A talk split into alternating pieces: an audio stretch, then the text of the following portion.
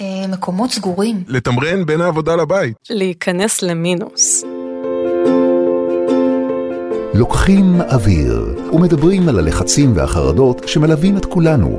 הפודקאסט של מכבי טבעי עם ימית סול. ברוכים השבים וברוכות השבות, כאן ימית בעוד פרק של לוקחים אוויר. היום נדבר על הנושא שקשור באמת לכולנו, הקורונה ובריאות בכלל. איך מתחילים לגעת בנושא כל כך גדול? בשביל זה הזמנתי לכאן היום מומחית שתכניס אותנו לפרופורציות ותשתף אותנו בממצאים מפתיעים מהמחקר שלה על רמות החרדה שלנו בתקופת הקורונה. נבין עד כמה החרדה שלנו עלתה בזמן המגפה, מה באמת הדאיג אותנו, לא מה שאתם חושבים, וגם מה אנחנו יכולים לעשות כדי לשפר את המצב. אבל לפני השיחה הזו, שאני מאמינה שתעזור לכולנו להרגיש קצת יותר טוב עם עצמנו, בואו נכיר עוד מושג על הטבע שלנו. מושג טבעי, מושג אחד שכדאי להכיר על הטבע שלנו, והפעם היפוכונדריה. היפוכונדריה מתאפיינת בחשש מופרז ממחלות ועיסוק כפייתי בתחום הבריאות. היא באה לידי ביטוי בבדיקה עצמית מתמדת של הגוף ותשומת לב לכל שינוי או תסמין, גם אם הוא שולי. החשש של הסובלים מהיפוכונדריה הוא מפני אפשרות שהתסמין מעיד על מחלה חמורה מזו המורגשת. חלק מהסובלים מהיפוכונדריה מבקרים במרפאות בתדירות גבוהה על מנת לבדוק את חששותיהם, אך לעיתים הם אינם מוכנים לקבל את הממצאים, ומבקשים המשך בדיקות, או פונים לחוות דעת נוספת. כמו כן, רבים מההיפוכונדרים סובלים מתסמונת החלוק הלבן, לפיה הם חווים חרדה בעת בדיקות רפואיות, כך שהמדדים שלהם לא באמת משקפים את מצבם הבריאותי. בחלק מהמקרים, החרדה שחשים במהלך הבדיקה עשויה אפילו לשבש את תקינותה. חלק מההיפוכונדרים עשויים לאתר בעיות רפואיות לא רק אצל עצמם, אלא גם אצל אחרים. זה היה מושג טבעי. מקשיבה לזה ומיד מתחילה לחשוב מה יש לי, מה אין לי, אבל נראה לי שאחרי הקורונה רובנו קצת היפוכונדרים. ועכשיו נעבור לדוקטור ברוריה עדיני, מהחוג לניהול מצבי חירום ואסון בבית הספר לבריאות הציבור באוניברסיטת תל אביב. שלום. שלום רב. בעצם אתם עורכים כבר שנתיים מחקר מאוד מאוד מאוד חשוב על ההתמודדות של כולנו עם הקורונה. נכון. ת, ת, תספרי לנו בבקשה. משבר הקורונה זה משהו שהשפיע על כל אחד מאיתנו. צעיר, לחלוטין. מבוגר, אה, בין אם אתה מועסק, בין אם אתה לא מועסק, זה השפיע על כל העולם.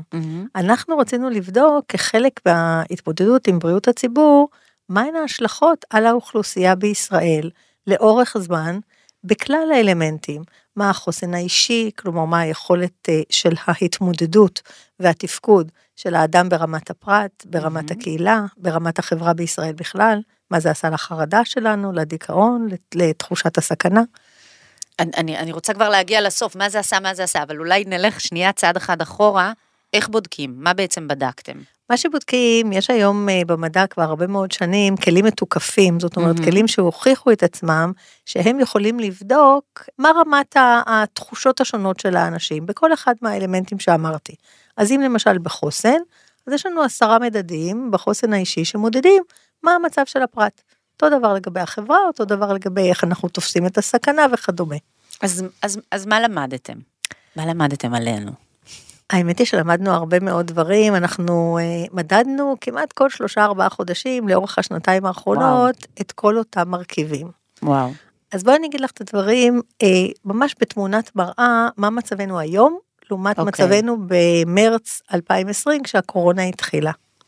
אחד הדברים שראינו מהמם. בהשוואה למה שהיה למצב הטרום קורונה, כן. שרמת החוסן האישי ירדה, בהתחלה רמת החוסן הלאומי והחוסן הקהילתי היו גבוהים יותר. למה?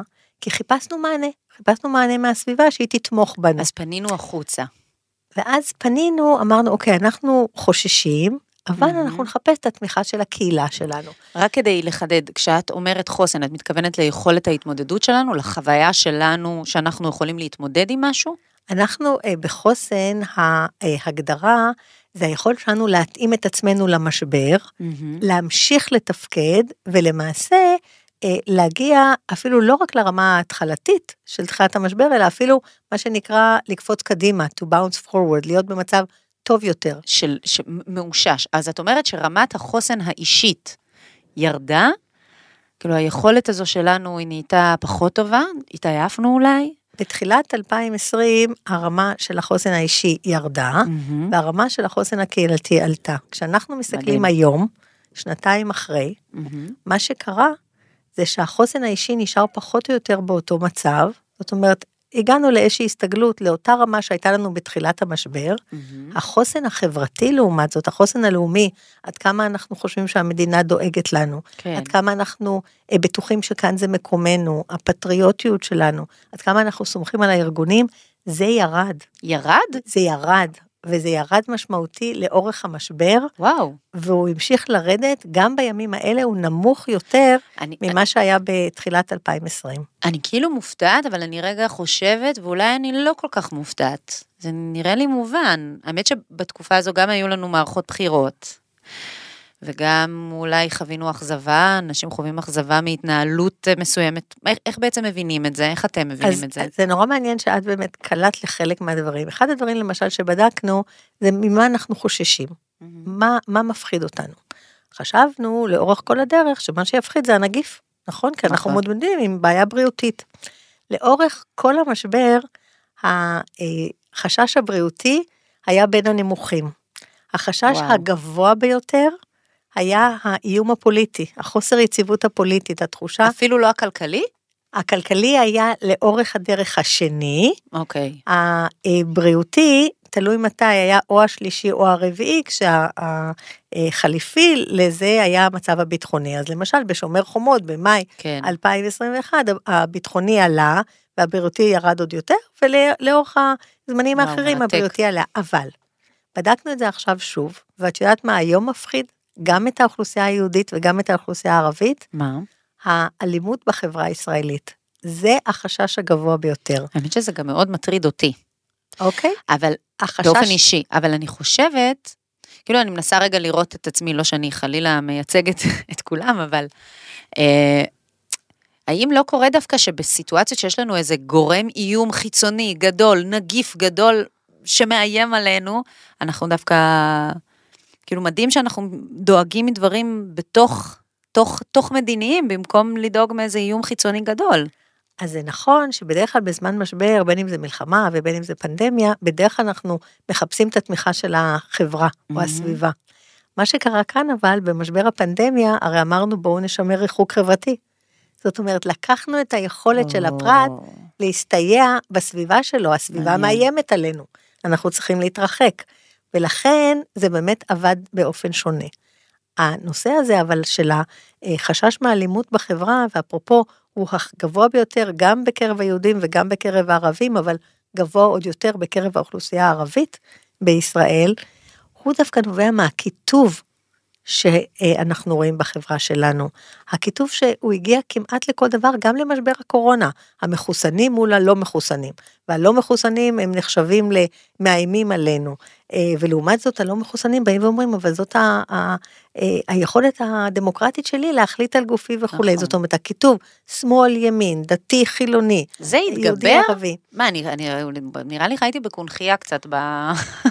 קש... בשנתיים האחרונות, נראה לי שזה נרגע, הייתי מצפה שזה יירגע, יירגע דווקא בתקופת הקורונה. קשה לי להגיד, מאחר ואני באה מתחום המחקר, אנחנו כן. אוהבים עובדות. ולא נכון, לשער. ולא, ולא, ולא תחושה אישית שלך. אז קשה לי להגיד האם זה יתגבר או לא, כי ברמה אישית גם אני חושבת שקצת נרגע עם הממשלה הנוכחית, שהיא גם ימין וגם נכון. שמאל וכולי.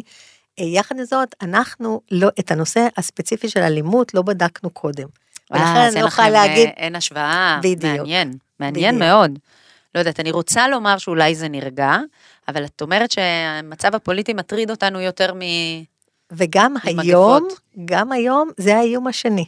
בתפיסת האוכלוסייה, זה האיום השני. ולכן עדיין החוסר יציבות הפוליטית משפיעה על הפרט בהתייחסות שלו למה שקורה לו, לעצמו ולמקומו בחברה הישראלית. מעניין לראות את המדדים האלה בהשוואה גם במדינות אחרות. זה ממש מעניין, כאילו לראות מה מטריד אנשים גם במדינות אחרות בתוך ההתמודדות עם המגפה הזו. יש עוד ממצאים שהפתיעו אתכם? כן. הבדלים בין גברים ונשים, צעירים. בין גברים ונשים פחות הפתיעו אותנו מכיוון שבכלל אנחנו יודעים שלנשים באופן כללי יש רמת חוסן, אה, לפחות הן מדווחות, על רמת חוסן יותר נמוכה ורמת... יותר נמוכה? יותר נמוכה מגברים. אפרופו, צריך לזכור, זה רמת דיווח. זאת אומרת, יכול להיות שגברים לא נעים להם לבוא ולהגיד, כן. אנחנו חרדים, אנחנו מרגישים חוסן יותר נמוך נכון, וכו'. נשים יותר מעודדות לדבר על הרגשות נכון. שלהן. אבל מה שכן הפתיע אותנו, אנחנו הרי יודעים שהנגיף הוא הרבה יותר אה, אה, מסוכן לאוכלוסייה מבוגרת. נכון. וכל הזמן אמרנו שהאוכלוסייה בני 60 ומעלה הם אלה שהם בעלי האיום והסכנה הגבוהה ביותר. נכון. מה שהפתיע אותנו שהאוכלוסייה הזאת של 60 ומעלה, החוסן שלהם גבוה יותר, החרדה שלהם נמוכה יותר, או. תחושת הסכנה נמוכה יותר, בהשוואה לצעירים, והם לא סתם צעירים, צעירים בגילאי 31 עד 40. עכשיו, מה ההסבר? כן.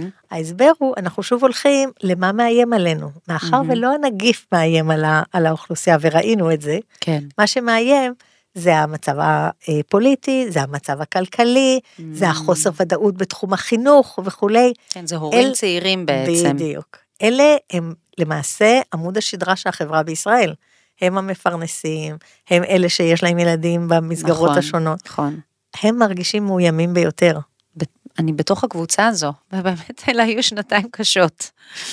האמת זה נשמע, נשמע הגיוני, על פניו הציפייה באמת הייתה אה, לחשוב על ההשלכות הרגשיות שיש לאוכלוסייה המבוגרת עם הסכנה, אבל את אומרת ש... שדווקא אנחנו הצעירים יותר, היינו יותר, אה, אנחנו בדיוק. התחושת חוסן שלנו נפגעה יותר, ואנחנו את, יותר חרדים. התחושה הזו שהמבוגרים, עברנו את פרעה, נעבור גם את זה, כן. נותנת להם את, ה, את העוצמה ואת היכולת, והאמונה בעצמם, שהם יצליחו להתמודד בצורה נכונה. דווקא מעניין. הצעירים שלא יודעים, והעתיד הוא קצת לוט בערפל, עמום אבל, יותר הם חרדים יותר. אבל באמת יותר. יש להם גם פחות גורמים, יש להם פחות ילדים בבתי ספר, יש פחות, נכון. אה, כאילו הכלכלה פחות אה, משפיעה נכון. עליהם, כאילו לאבד מקומות עבודה. נכון, והפנסיה ממשיכה וכולי. נכון. מעניין. אני רוצה רגע לחזור איתך, את הזכרת את האוכלוסייה הערבית, מצאתם הבדלים בין, אה, במדדים השונים בינם לבין האוכלוסייה היהודית? כן, מצאנו הבדלים, וזה מעניין לראות שההבדלים ממשיכים לאורך אה, זמן. אז קודם כל, אם דיברנו קודם על, על תחושת האיום וממה אנחנו הכי חוששים, אז שתי האוכלוסיות גם יחד חששו מהסוגיה של אה, באמת האלימות והקיטוב, אה, אותו כן. דבר, זאת אומרת, זה היה האיום הגבוה ביותר. אבל כשהלכנו לאחר מכן, מה עם האיומים האחרים?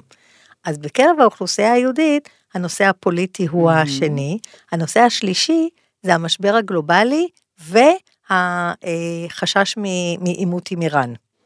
לעומת זאת, בקרב האוכלוסייה הערבית, החשש השני, mm-hmm. לאחר הסוגיה הראשונה שאמרתי שהיא באמת הכיתוב בחברה הישראלית, האלמנט השני זה האלמנט הכלכלי.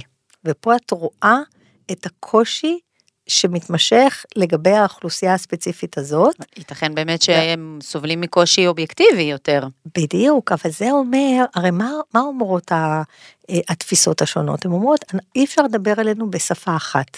נכון. ההסברה למשל לא יכולה להיות אחידה, היא לא יכולה להיות אחידה בין יהודים וערבים, היא לא יכולה להיות אחידה למבוגרים ולצעירים. אנחנו צריכים לתפור את החליפות בהתאם לאוכלוסיות השונות. מעניין אותי לדעת מה היה מצב החוסן הנפשי אה, שלנו במצבי חירום אחרים בהשוואה לקורונה. אז אחד הדברים שאנחנו אה, יודעים שהוא שונה, זה שכאן מדובר על משבר מתמשך. כשאנחנו מדברים על מלחמה, מלחמה ארוכה ביותר, הייתה 50 יום, כן. אה, או 30 יום כשזה היה בצפון, 50 כשזה היה בדרום. ושם אנחנו רואים, יש לנו גם באמת מדדים קודמים שעשינו בתקופות ההם, מה שקרה שם, בגלל המצב הקצר, אני, אני שוב חוזרת על הנושא של הקהילה כתומכת. כן. כאן יש לנו משבר ארוך, מה שראינו שרמות החרדה ורמות הדיכאון עלו בצורה הרבה יותר משמעותית ביחס למצבים הקודמים. אם אנחנו לוקחים למשל את אחד מרגעי השיא, אני לוקחת כן. לדוגמה את אוקטובר 2020, אה, אחד מכל שלושה אנשים כן. חווה אה, רמת אה, חרדה מאוד מאוד גבוהה. אחד עצוב. מתוך חמישה היה עם אה, תסמינים של דיכאון גבוה. וואו. זאת אומרת, זה אחוז מאוד מאוד גבוה ביחס למה שמדדנו למשל ב-2018, לפני שהתחילה הקורונה, וגם ביחס למצבי משבר קודמים, שוב, כי הם קצרים יותר. כי זה בעצם תוצר במשבר. של מצב משברי מתמשך. בדיוק. אני חושבת גם על שנת 2020, הייתה גם סכנת חיים שריחפה בא, באוויר. בהתחלה, כשעוד לא ידענו מה זה בדיוק. התחושה הזאת של הסברה, של פחד, ליוותה אותנו לאורך כמעט כל השלבים של הפנדמיה. כן. וזאת אחת הטעויות לטעמי, כי פחד עובד לטווח קצר. בהתחלה אנחנו מפחדים, אנחנו עושים את מה שאומרים, בסגר מהמם. הראשון כולנו נשארנו נכון. ורמת ההיענות הייתה מאוד גבוהה. אבל פחד לא עובד לאורך זמן. כשבחודש מרץ אמרו לנו, עד פסח, אפריל, יהיו עשרת אלפים אה, נפטרים, והיו, לשמחתנו, כן? כן. כל, כל נפטר הוא עולם ברור, ומלואו, ברור. אבל היו 200, מה הציבור הבין? אה, הם מאיימים עלינו לחינם, מהמם. אי אפשר להאמין להם. והחוסר אמון הזה, זה אחד הדברים שמלווים את, ה, אה, את המשבר, והוא הוא הולך וגובר. אפרופו, עכשיו, במדידה האחרונה, רמת האמון שהיא היא כל כך נמוכה, את יודעת לגבי איזה שני מוסדות עיקריים? לגבי כנסת ישראל ומשטרת ישראל. טוב, מחקר בהחלט חשוב מאוד, אתם ממשיכים למדוד? אנחנו ממשיכים ככל שאנחנו נראה את מה שקורה במדינה. כן. דוקטור ברוריה עדיני, תודה רבה. אז חשוב למצוא דרך להיעזר באנשים שקרובים אלינו ובקהילה, גם בזמנים של ריחוק חברתי. ועכשיו אורי ארמון, ראש תחום דיקור במכבי TV, יספר לנו איך הרפואה והדיקור הסינים מתייחסים ללחץ וחרדה, וגם מטפלים בהם. שלום. אהלן אהלן, איזה כיף שבאת. איזה כיף שאת פה. אז תתחיל אולי בלספר לנו, מה, מה זה דיקור סיני? דיקור סיני הוא חלק קטן אך משמעותי מתוך פילוסופיה סינית שלמה, שעל הפילוסופיה הסינית השלמה הזאת יושבת הרפואה הסינית. אה, רפואה רחבה מאוד שעוסקת בהרבה תחומים, אה, שמסתכלת, אנחנו נדבר על זה מן הסתם עוד על הגוף ועל הנפש ועל האדם כאיזשהו מכלול, כחלק מהטבע, זה גם חלק מהעניין שאנחנו מדברים על זה שזה פילוסופיה שהיא לא רק אה, אה, שהגוף רק והנפש דיקור. שלנו, אנחנו חלק אנחנו חלק מהטבע. מהכל, מהמם. חלק מכל מה שמסביבנו. אמ, ובתוך הרפואה הסינית יש שיטות טיפול שונות. אמ, שכוללות בעצם את כל מה שיש לנו בחיים, זה, זה, יש תזונה ו- ואורח חיים בנושא של, של איך מתנהלים, מתי קמים, מתי הולכים לישון וכאלה. וחלק מהעניין שם זה גם הדיקור. אה, שיטה ש, שבה אנחנו מאתרים נקודות מסוימות על הגוף, אה, שהפעלה שלהן תיצור פעולות אחרות בגוף, מן הסתם. אוקיי, להרחיב כמו. נקודות אסטרטגיות? הסינים המאוד קדמונים, זה רפואה שהיא, יש ויכוחים על כמה, אבל בטוח יותר מאלפיים שנה. אה, הספר הראשון שלנו מלפני 2200 שנה, והוא ספר שמתאר בעצם את, אה, את אה, שיטות הטיפול ו- ואת ההבנה של איך גוף עובד. אה, אז הסינים של אז הבינו שיש כל מיני דברים שזורמים בגוף ושומרים אותנו חיים. יש איזשהו נוזל אדום שזורם בגוף, ואם הוא נשפך, כזה. אחד כזה, ואם הוא נשפך לנו מהגוף אנחנו לא כל כך נחיה. אוויר שייכנס וייצא מהגוף ושומר אותנו חיים, נוזלים שיש לנו בגוף, אנרגיה. ויש גם אנרגיה. אנרגיה, יש גם אנרגיה. אה, ואני לא מדבר דווקא על אנרגיה שהיא אנרגיה פילוסופית רוחנית כזאת כאלה, אלא הכי, פש, הכי פשוט שיש, היא- כשאנחנו נוגעים בגוף שלנו, יש חום, Mhm. חם. אה, וחום זה אנרגיה. וכשאדם לא חי, אחד כן. מהדברים הראשונים ש, שאפשר לשים. לב, הוא נהיה קר. אה, כי האנרגיה הזאת כבר לא זורמת שם. ובעצם הם לקחו את כל הדברים האלה שזורמים והבינו שיש משהו שמחזיק אותנו חי ויש לו כל מיני ביטויים. ואיגדו את כל המושגים האלה למין מושג אחד שקיים בעוד מקומות אבל בהקשר הזה נקרא צ'י. והצ'י זה בעצם אם תשאלו אה, אה, אם נשאל אה, רופא בסין מה זה צ'י אז הוא יענה אנרגיה אבל לא אנרגיה. כי זה לא רק האנרגיה זה בעצם האנרגיה וכל מה שמתלווה אליה. דם הוא ביטוי של הצ'י, אוכל הופך לצ'י. אז אם אנחנו חוזרים בתוך התחום של טיפול של דיקור, מהמם. מה הדיקור עושה לצ'י? אז זהו בדיוק. אז הצ'י הזה זורם לנו בגוף, הוא זורם במסלולים שונים.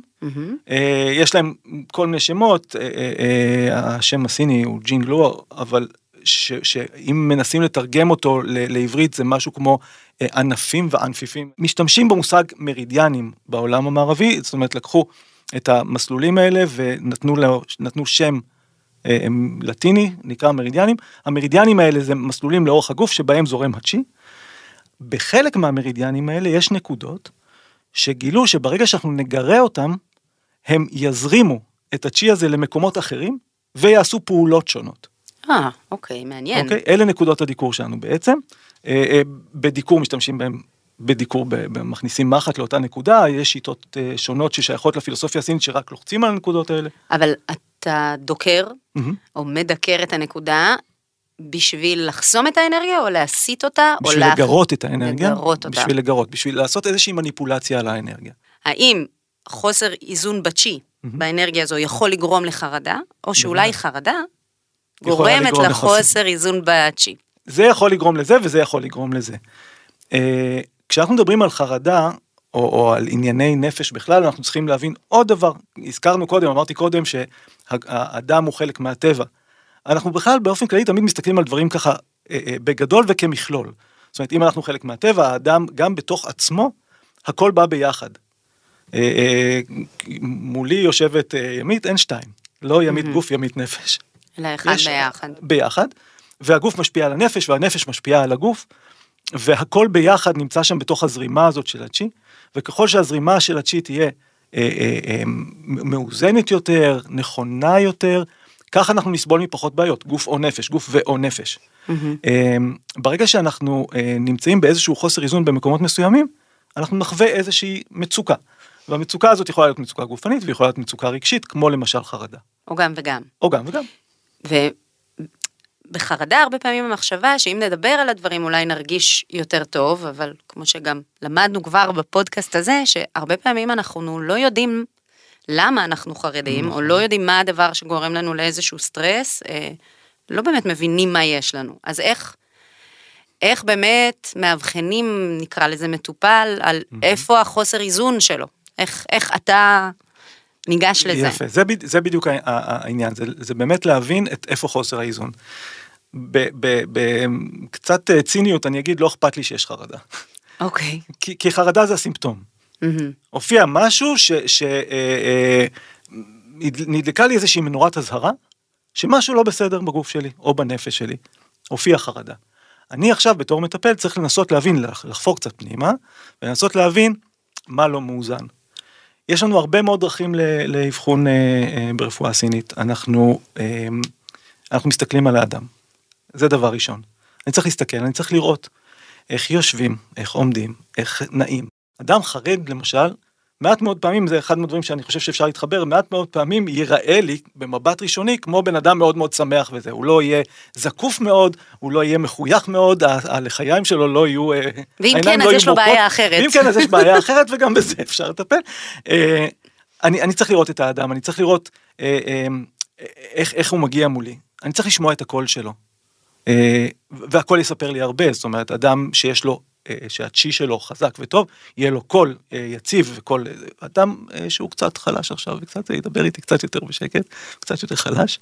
אה, ואז אני שומע את הקול שלו, כשנכנסים יותר עמוק לתוך הקול, ממש אפשר גם אה, אה, לנסות אה, להבין אה, מהות פנימית של אדם ממש מהניגון של הקול שלו.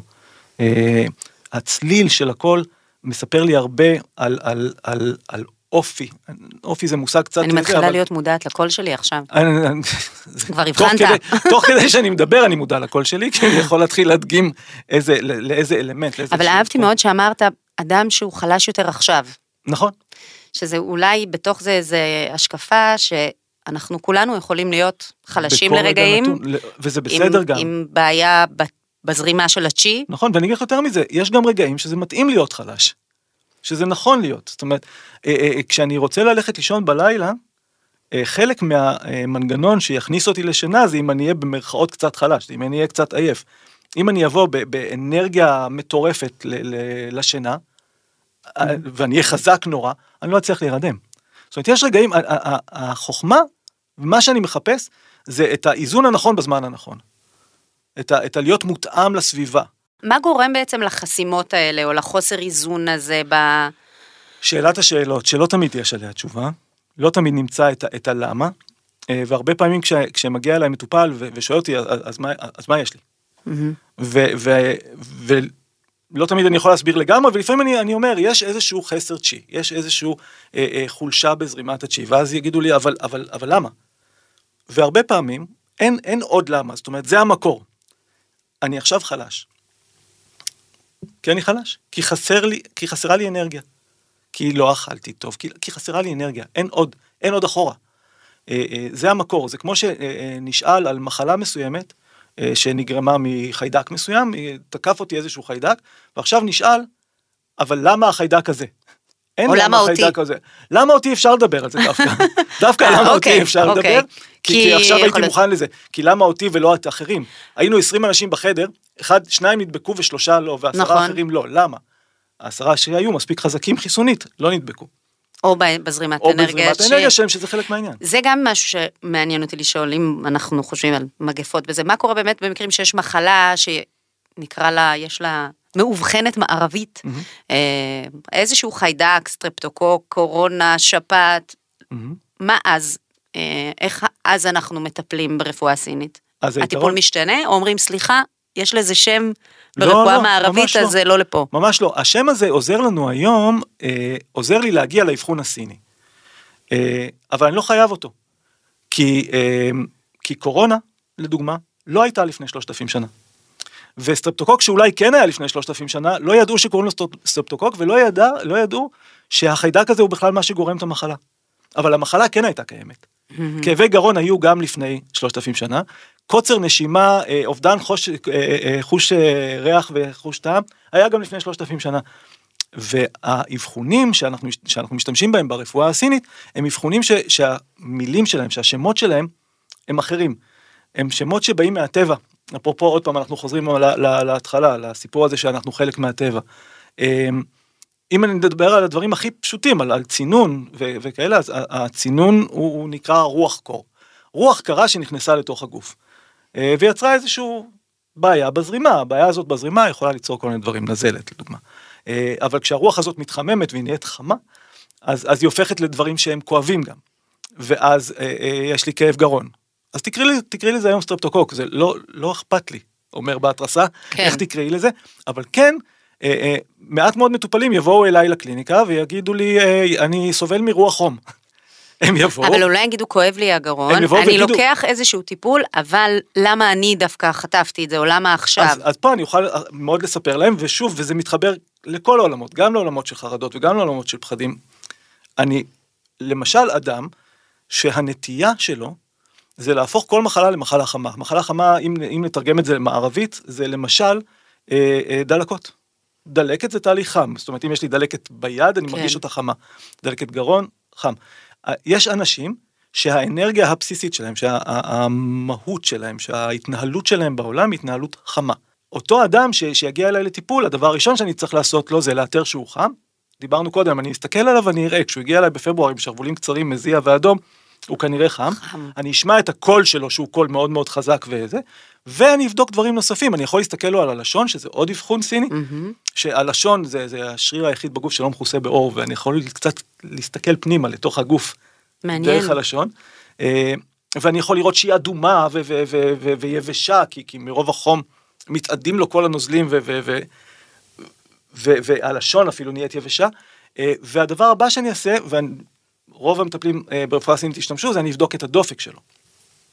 דופק ברפואה סינית זה לא רק קצב פעימות הלב, אנחנו בודקים דופק בכמה עמדות בידיים, אבל בכמה נקודות שונות, והאופי מה של זאת אומרת, הדופק, זה לא רק לא רק הזה, כי לדופק יש אופי. מעבר דופק ל... ל- למהירות לסדירות ולקצב?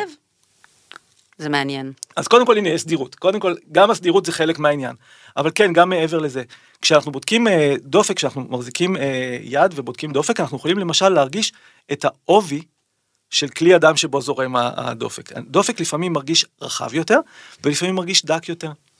וזה אומר משהו אחר. מעניין. דופק לפעמים מורגש כמו שאני שם את היד על, ה, על, ה, על היד של המטופל, אני מיד מרגיש את הדופק הולם על, ה, על, ה, על האצבעות שלי. ויש כאלה שאני צריך לחפש את הדופק, שהוא עמוק יותר, כי הם חלשים יותר, כי הזרימה שם של הצ'י היא לא מספיק חזקה כדי בכלל להביא את, הדופק שיורגש.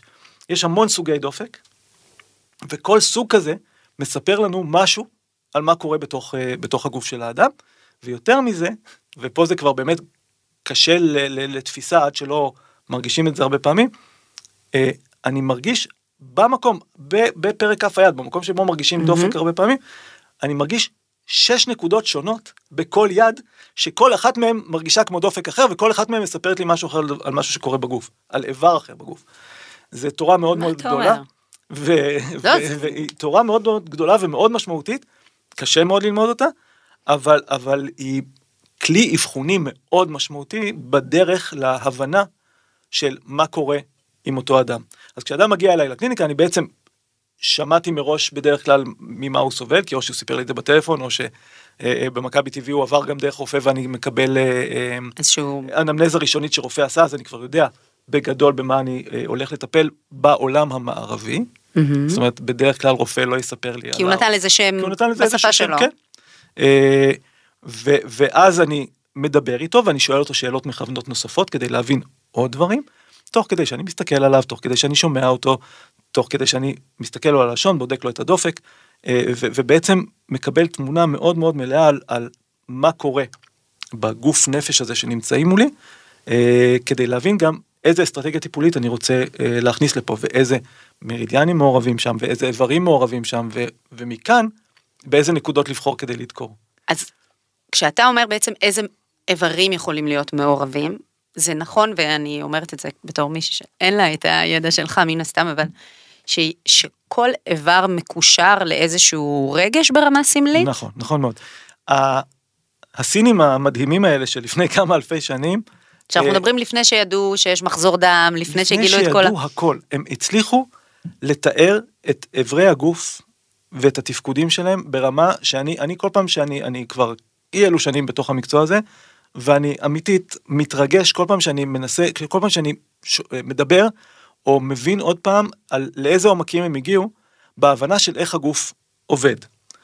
אה, אני אתן דוגמה אחת שהיא הדוגמה שהכי קל אה, אה, להסביר אותה כדי להבין את, ה, את, ה, את הגדולה של הדבר הזה. אה, איברים פנימיים, אוקיי? אה, הטענה דרך אגב, ו- והיא מוכחת בכל מיני דרכים שונות, לא ניכנס עכשיו לכל האיך מוכחת, אבל כן. את כל התיאורים של איך גוף עובד ואיך איך האיברים נראים מבפנים, הם עשו בלי לפתוח גוף. היה אסור להם מבחינה, אה, זה לא דתית, אבל מבחינת אמונה, מוסרית. אסור, מוסרית נקרא לזה, נכון? תודה. אה, היה אסור להם לפתוח את הגוף. מדהים. והם עדיין תיארו אותו בצורה מדהימה, את הלב שפועם ומזרים צ'י ודם בגוף. אחד מהאיברים למשל שהם תיארו, התיאור הוא כזה, איבר גדול שנמצא מתחת אה, לכלוב הצלעות, אה, נראה כמו אה, ספוג, מכיל הרבה מאוד דם, תיארו את הכבד בצורה מדהימה. מדהים. ועד כאן, אם נעצור רגע פה, אז אפשר להיות קצת אה, ציניים וקצת סקפטיים וקצת כאלה ולהגיד, אה, יופי שהם אמרו שהם לא פתחו את הגוף. הנה, הם תיארו משהו, הם ראו אותו. אז אני, שוב, יכול להתווכח על זה, ו- ודרך אגב, הם אמרו שיכול להיות שיש שניים, צד ימין, צד שמאל, הופה, לא פתחו את הגוף, אבל אחד מהדברים היפים שהם אמרו עליו, תפקודית, הם אמרו שהכבד מטהר את הדם מרעלים. ולהבין דבר כזה, מדהים. לפני אלפיים, שלושת אלפים שנה, אני באמת דבר- סקרנית ברמה שזה אפילו קצת מעצבן אותי, איך הם ידעו? איך הם ידעו את זה? לא יודע, לא יודעים להגיד, מעניין. זאת אומרת זה תיאורים שזה, איך הם, איך הם הגיעו למס- למסקנה הזאת? אני לא יודע. אבל הם הגיעו למסקנה הזאת וזה כתוב שוב בספרים הראשונים האלה שלנו. אבל ברפואה הסינית אז יהיה רק, גם לא רק רעלים, נקרא לזה, לא יודעת, מעולה. קונקרטיים נכון. שזורמים לנו ב... בדם? בדיוק, בדיוק מה שקורה שם. איבר אחד הם לא תיארו, לא בתקופה ההיא, הם תיארו אותו רק אחרי אלפיים, אחרי אלף שנה בערך. איבר אחד הם לא תיארו, מוח. המוח לא היה שם בתיאורים, היו הרבה איברים. פנימיים ומוח לא היה. זה קצת, האמת שפה יש קצת איזשהו היגיון, כי, כי את רוב האיברים הפנימיים אנחנו יכולים או להרגיש בלמישוש של הבטן, אנחנו נרגיש שיש שם נכון. דברים, לשמוע לב, להרגיש לב, לשמוע את הנשימה של הריאות, זאת אומרת, אנחנו יכולים לתאר.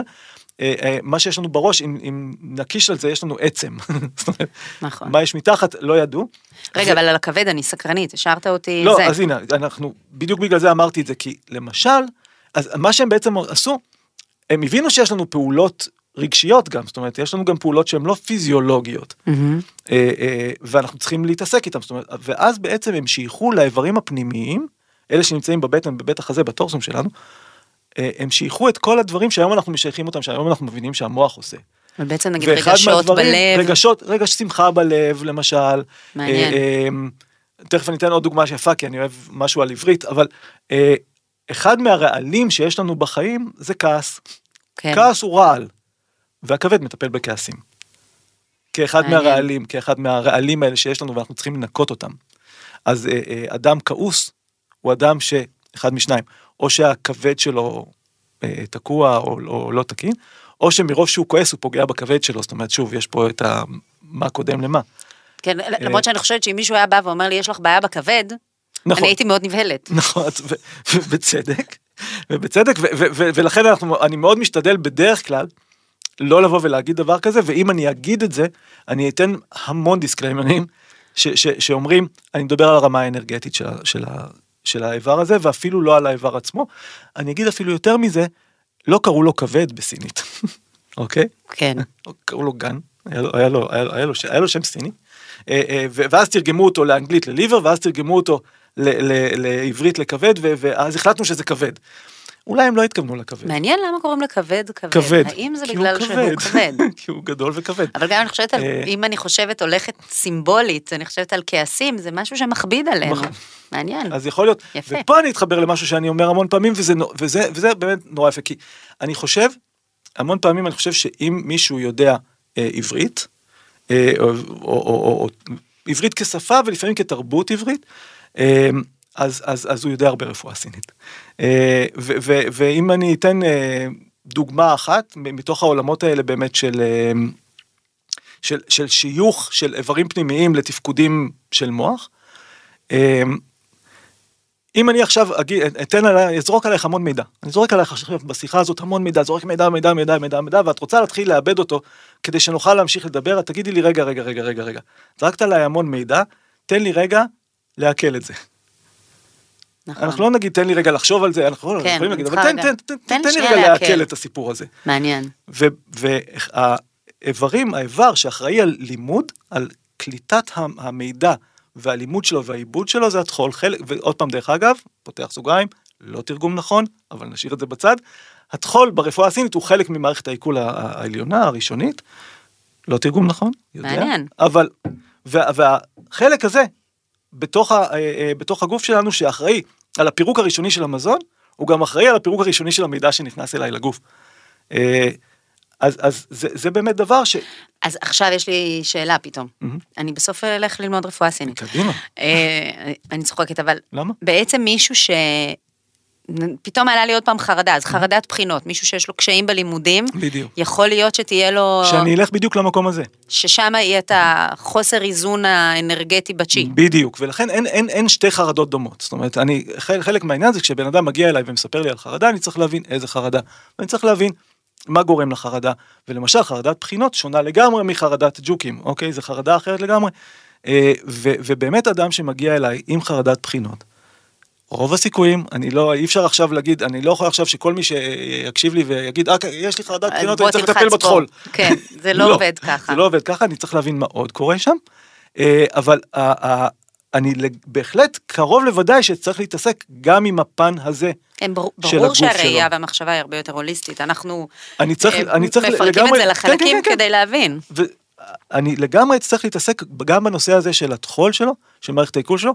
אחד מהדברים למשל שאני, שאני כנראה אמליץ לאותו אדם לעשות, זה שכשהוא לומד למבחן הבא, שלא יאכל תוך כדי שהוא לומד, מה שהרבה סטודנטים עושים. נכון, תמיד לא קונים. שוקולד לבחינה. כי תחשבי עכשיו, אם, אם, אם הרגע אמרתי, עזבי את הבחינה, את, אפילו את שלב הלימודים, גם בבחינה, אבל אם, אם, אם עכשיו נבין שבעצם האיבר, סינית, האיבר שאני אה, אה, מפעיל עכשיו, תוך כדי שאני לומד למבחן, הוא מערכת העיכול שלי, אוקיי? מהמם. אז בעצם מה שאני מנסה לעשות כסטודנט זה להפעיל את מערכת העיכול שלי, ואז אני אוכל כדי להפעיל אותה. מה שיצא בסוף זה שיש שם אה, אה, מלחמה. במרכאות, בדיוק. כי, כי אני מנסה לעכל גם את האוכל וגם את המידע, ואז כשאני מנסה לעשות את שני הדברים האלה, המערכת הזאת לא מצליחה להתמודד עם זה יותר, ויכול להיות שאני אתחיל להיכנס לחרדות, כי אני לא מתמודד עם כל הדבר הזה. אז עכשיו אני גם אגיד לילדים שלי לא רק לא לאכול לפני שהם נכנסים לבריכה, כמו שאימא שלי אמרה לי ולא הבנתי אף פעם למה, אבל אני אומרת להם, עכשיו לא גם כשהם למידה, לומדים, נכון, לא תוך לא שהם. לומדים, נכון. לאכול קצת קודם, לאכול קצת אחר כך, להגיע אנרגטיים, לא עכשיו להיות בצום של 24 שעות כי אני צריך ללמוד למבחן, כן להגיע עם אנרגיה שהאוכל נותן לי, אבל תוך כדי הלמידה, לא להתעסק עם זה, אלא ללמוד, לעכל את המידע. איך אתה ניגש למטופל שבא ואומר לך, אני מפחד מלחלות בקורונה? שזה... אני חושבת שאני מדברת בשביל הרבה אנשים בש- כרגע, כי זה מעורר חרדה לחלות. נכון, זה מעורר חרדה לחלות בכל מחלה, אה, אנחנו לא רוצים להיות חולים. אבל אה, עוד יותר אולי במשהו שאנחנו לא מכירים, ויש לו כל הזמן וריאנטים, ו... כן, טוב, והוא פה, פה, מתפתח. פה, פה, יש, פה יש באמת איזשהו עניין ש, שהוא הוא באמת מאוד מאוד סביבתי, זאת אומרת, פה יש משהו שאנחנו צריכים, אני צריך בעצם, קרוב לוודאי, אני אצטרך לתת לאותו אדם את הכלים להאמין שהוא יכול להתמודד עם המחלה שמגיעה מולו. אה, תהיה קורונה, זה, קורונה זה יהיה, זה יהיה הכי, הכי אקטואלי, אבל, אבל זה יכול להיות אה, אה, לכל מחלה. אה, מגיעים אליי הרבה פעמים אנשים שיש להם מחלות במשפחה, ואז הם מפחדים מפחדים שזה... שזה יגיע גם אליהם. אה, ופה אנחנו צריכים באמת להיכנס לתוך עולם של מערכת אה, הגנה. אה, איך אנחנו מחזקים איך את אנחנו- הגוף? כן, איך אנחנו מחזקים את הגוף, איך אנחנו מחזקים את מערכת החיסונית של הגוף. בתוך העולם הזה של הצ'י שהזכרנו, יש כל מיני סוגים של צ'י, כל מיני ביטויים של צ'י. יש להם גם, חלקם יש להם גם שמות, אחד נקרא ווי צ'י, ווי צ'י זה הצ'י המגן, מה שיקרא בעולם שלנו מערכת חיסון. ובעצם אדם שמגיע אליי ואומר לי שהוא חרד מאיזושהי מחלה, אני צריך אה, מעבר ללגלות אמפתיה כדי לה- ולהגיד לו שכן, יש מחלה מסביבנו והיא מבאסת, אני צריך לבוא ולהגיד לו, אוקיי, אז בוא נבנה את המערכת החיסונית שלך, ככה שברגע שהיא תהיה מספיק חזקה, אה, לא תחלה, ואם, ולפחות לא תחלה בצורה קשה. אה, גם אם אה, תיחשף למחלה וגם אם אה, הנגיף ייכנס לגוף שלך, הגוף שלך ידע להתמודד איתו כמה שיותר טוב. אה, ויש לנו כלים, יש לנו כלים מאוד מאוד טובים, שחלקם דיקור וחלקם צמחי מרפא. אה, וחלקם אורח חיים, מה לאכול נכון בחורף וכאלה, כדי לחזק את מערכת החיסון, ואם מערכת החיסון שלי תהיה מספיק חזקה, אני אוכל להגן על עצמי, ואם אני אדע שאני עושה הכל, הרי הר- הר- הרבה פעמים זה מה שאנחנו צריכים לדעת, עשיתי הכל כדי שלא יקרה. אני אדע שאני עושה הכל כדי לעמוד מול המחלה הזאת בצורה הכי טובה, אני חושב שאני אוכל להוריד מהחרדה שלי מולה. אני חושבת שענית לי עכשיו על שאלה אחרת שעלתה לי כל, תוך כדי השיחה, שבעצם האם דיקור, או אולי בכלל טיפול ברפואה הסינית, הוא לא רק טיפול נקודתי, זו יכולה להיות איזושהי תחזוקה הוא חד שוטפת. משמעית לא טיפול חד פעמי, או, או נקודתי. אה, אני יכול לטפל, אני יכול לטפל נקודתית, זאת אומרת יגיע אליי אדם שעכשיו אה, שיש לו נתפס כרגע הצוואר סימפטומים. הבוקר ואני אשחרר לו את הצוואר, אבל, אבל אה, כש, כשאדם יש לו, כשאדם חרדתי, או כשאדם סובל מחרדות, אני ארצה לטפל בחרדות כרגע ולחזק אותו ולגרום לו, לעזור לו להתמודד עם החרדה שמולה הוא נמצא כרגע, אבל המטרה האמיתית שלי והמשמעותית שלי ביותר ב, אה, בטיפול בכלל, תהיה למנוע את החרדה הבאה, תהיה למנוע את הפעם הבאה שיקרה משהו. הטיפול ברפואה סינית כטיפול מונע, הוא טיפול הרבה הרבה יותר משמעותי לטעמי, מהמם. מהטיפול ה- שבא לתקן. שבא לתקן משהו. אני, לתקן זה לא חוכמה, אני לא רוצה להגיע לתקלה. כי זה בעצם עוד פעם איזו השקפה, גם יותר הוליסטית, Mm-hmm. אה, של כל אדם, אבל שבעצם אנחנו כולנו פגיעים ב... בוודאי. אנחנו ב- כולנו ב- פגיעים, אנחנו כולנו ואנחנו- יכולים לצאת מאיזון ברגעים שונים, וזה בסדר, ואין בן אדם מושלם, והכל טוב, וחלק מהעניין זה ש- ש- שלפעמים יש עליות ויש ירידות, ו... ו- ו- היה לי מורה פעם שכל פעם היה מזכיר את אותו משפט, הוא היה אומר, דג לא יודע מה זה רטוב עד שלא מוציאים אותו מהמים. אנחנו, אנחנו תמיד, זה בסדר להיות גם במקומות נמוכים קצת, אנחנו לא נדע מה זה טוב אם לא היינו במקום הנמוך קצת, אנחנו לא נדע מה זה מקום נמוך אם לא היינו בטוב קצת. העליות והירידות האלה, הן, אפילו חשובות לחיים.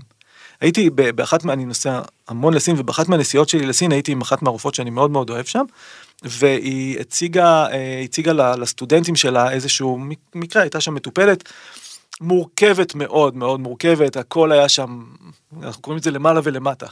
היה שם הרבה חום והיה שם הרבה קור, והיה שם הרבה עוצמות במקומות מסוימים וחסימות במקומות אחרים, היא הייתה all over המטופלת הזאת. והרופאה הזאת טיפלה בה ו- ו- והיא שאלה שאלה את הסטודנטים, היא אמרה ככה, עד סוף היום תגידו לי אה, מה רציתי לעשות, אבל תגידו את זה במילה אחת. עכשיו, מה, מה רצית לעשות? טיפלת שם, שמת שם 20 ומשהו מחטים, טיפלת ב- ב- ב- לא יודע כמה דברים, מה זה מה רצית לעשות? אה, אחרי שיחה, זה, התשובה הייתה מאוד פשוטה, ו- ו- ו- ו- וכל מטפל ברפואה משלימה ישר יקפוץ עם התשובה הזאת, יגיד ידעתי, זה לעשות בלנס, לאזן את המטופלת הזאת. אבל אז היא הקשתה עוד קצת, והיא אמרה, אבל רגע, בואו נראה מה זה הבלנס הזה שניסיתי לעשות. היה לה המון ממשהו אחד וחוסר ממשהו אחר, והיא ציירה איזה מין גרף כזה, של, של, של פיקים של- נורא גדולים, של המון למעלה והמון למטה, והיה שם איזה מין משהו מאוד מאוד משתולל בגרף הזה, והיא נתנה לאחד מהסטודנטים שלה, ואמרה, קח את הגרף המשוגע הזה, ותצייר עליו עכשיו קו נוסף, שיתאר את הבלנס המושלם מבחינתך, את המקום שהכי הכי מאוזן. אז הוא לקח את הגרף הזה עם הקווים הלמעלה והקווים למטה, וצייר קו ישר באמצע שלו, שזה המקום המאוזן באמצע. ואז היא חייכה ואמרה יפה מאוד, אבל קו ישר יש לנו פעם אחת בחיים, או, ואנחנו לא רוצים להיות רוצים שם. אותו. אנחנו לא רוצים להיות שם. מותר לעלות קצת, מותר לרדת קצת, מותר להיות שמחים, מותר להיות עצובים. זה חלק שזה- מה- זה חלק מהאיזון מהחיים, שלנו. מהאיזון שלנו, וזה כשזה מותאם, זה נהדר. אז בעצם אני הולכת לשאול אותך שאלה שאני מרגישה שאני כבר יודעת את התשובה עליה. אז תשאלי אה, ותעני. בעצם למי מתאים אה, ללכת לדיקור סיני? אני חושבת ש... לכולם. לכולנו. לכולם. גם אה, לילדים, אגב? כן, זה אחת מההתמחויות שלי. באמת? לכולם, פתאום- כן, כן. לכולם, בכל גיל, אה, גם לתינוקות, גם לאנשים מאוד מבוגרים. אני אפתח אלף סוגריים ואני אגיד שגם בעלי חיים מטופלים על ידי, בדיקור. אני חושב שכל כל דבר ש, שנשמה באפו יכול לקבל, יכול לקבל טיפול. מתאים לכולם, מתאים לכולם בכל שלב של החיים. אה, מצוין ברגעים, בדרך כלל יבואו אלינו כש... כש כשיש כש- איזושהי בעיה, אבל אתה אומר גם כדי. אני- אני- למנוע, נכון. כדי להתחזק. אני, אני חושב, אני הכי שמח כשבאים אליי אנשים בריאים. אה, והרבה מאוד מהמטופלים שלי, יש לי מטופלת אה, מבוגרת שנמצאת איתי כבר שנים, וכשהיא נכנסת למרפאה והמתאמות השירות שואלות אותה, מה שלומך? אז היא אומרת, נהדר, בגלל זה אני פה. מעולה. וזה הדבר הכי, ו- ו- וזה נכון, זה בדיוק. למרות ש- שרוב כש- האנשים כן פונים לטיפול כשהם מרגישים... נכון, נכון. מחוץ וחלק- לאיזון. וחלק ממה שאני מקווה אה, להנחיל להם בהמשך, אחרי שעזרתי להם, ואחרי שהם מרגישים טוב, זה שימשיכו להגיע כשהם מרגישים טוב, כדי שלא נגיע לרגע הזה שבו הם לא ירגישו טוב. מי מדקר אותך? קולגות, שאני סומך עליהם. מאוד, כן, אני רוצה ממש להודות לך על השיחה הזו, אני מרגישה שלמדתי המון. איזה כיף. ותודה לכם שהאזנתם. אם הגעתם עד לכאן, כנראה שלמדתם משהו חדש, אז אני מזמינה אתכם לשתף במידע הזה אדם שחשוב לכם, ולשלוח לו את הפרק. בפרק הבא נדבר על עבודה. ננסה להבין למה יש אנשים שהעבודה שלהם היא דווקא הגורם מעורר החרדה בחיים שלהם, וגם איך נוכל לדעת אם העבודה שלנו באמת מתאימה לנו.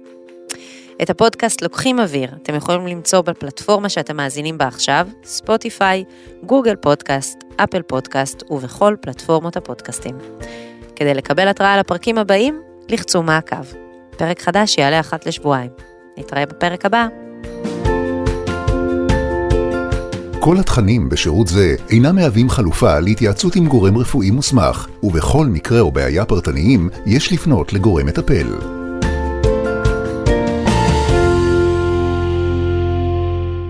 הוקלט באולפני אדיו, המשווקת את ספוטיפיי בישראל.